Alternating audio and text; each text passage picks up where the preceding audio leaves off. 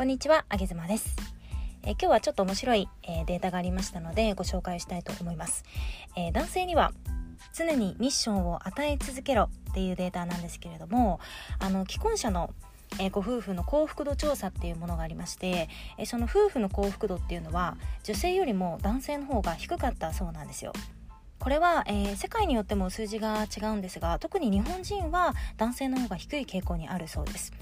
えただ、え一つだけその男性の幸福度が上がるっていうものがありまして、えこれが何かイベントごとの最中にいる男性っていうのは幸福度が高かったようです。例えば、えー、じゃあお家を建てましょうって言った時に、えー、その注文住宅ないしまあ住宅をね建てている最中にいる男性っていうのはえ、何も、まあ、そういった住宅ごとのイベントイベントがない男性よりも幸福度が高いそうなんですよ。でまたじゃあ子供が生まれるっていうイベントがある方は、え、そういったイベントごとがない、え男性よりも幸福度が高かったそうです。あ結婚式を控えている男性なんかもそうだと思うんですけれども、まあ、こうやって並べてみるとおめでたい系のことは、まあ、そうじゃないかななんて思うんですが別におめでたくない系のことに関しても同じようなことが言えるそうです。例えば、えー、兄弟がいる方は兄弟の仲を取り仕切って、えー、親のね遺産相続について話そうという場を設ける担当になった男性っていうのもこれも同じように幸福度が上がったそうです。つまり男性には何か、えー、その方に小さなミッション大きなミッション達成すべきことが目の前にあるとそれに向かって生活をするっていうことができるので幸福度が上がりやすいようなんですよね。で我が家ではこのデータを結構いろいろ使っています、えー、近場の旅行に行く際には、えー、企画をするのは全て夫です。私は本当にノータッチで、え、まあ前日にどこに行くのぐらいな感じで聞くっていう感じですね。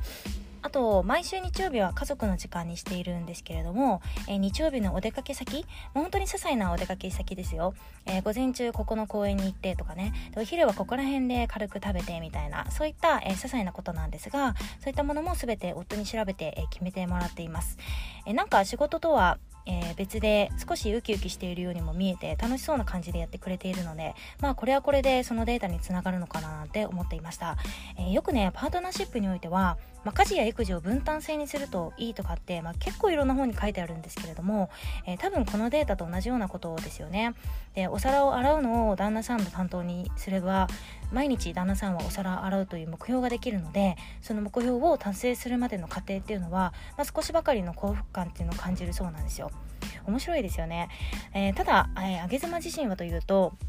うん、男女の考え方をね価値観を分解していく時によく言うじゃないですか。男性はあの昔から狩猟本能があるからっていう感じにお話があるかと思うんですけれども実はゲズマそれあんまり好きじゃなくてですね使っていないです。なぜなら、えー、昔は昔で今今私環境も全然違うじゃないですか。狩猟本能があるって言われてもうん別に目の前のイノシシを倒そうっていう男性いないと思うので なんか自分自身そこら辺はピンとこないからなんですよね。けどこのデータは、まあ、今の時代の今の夫婦から得たデータであるために私は結構面白いななんていうふうに思いました、えー、女性の皆さんはぜひ、えー、身近な男性に適応してみてください。まあ相手にいろいろとお願いするのが苦手というか私もそうなんですがなんか頼むのって申し訳ないなって思いませんか？そういった女性も、えー、このデータをちょっと知っていてもらえると少し、えー、頼む側の気も軽くなるのではないかなというふうに思いましたのでシェアさせていただきました。ただ結構私自身懸念していることがあのやらされている感を男性が感じてしまったら結構このデータの元もこうもないじゃないですか。なのでそこは女性の頼み方を工夫して見てもらえたらと思います。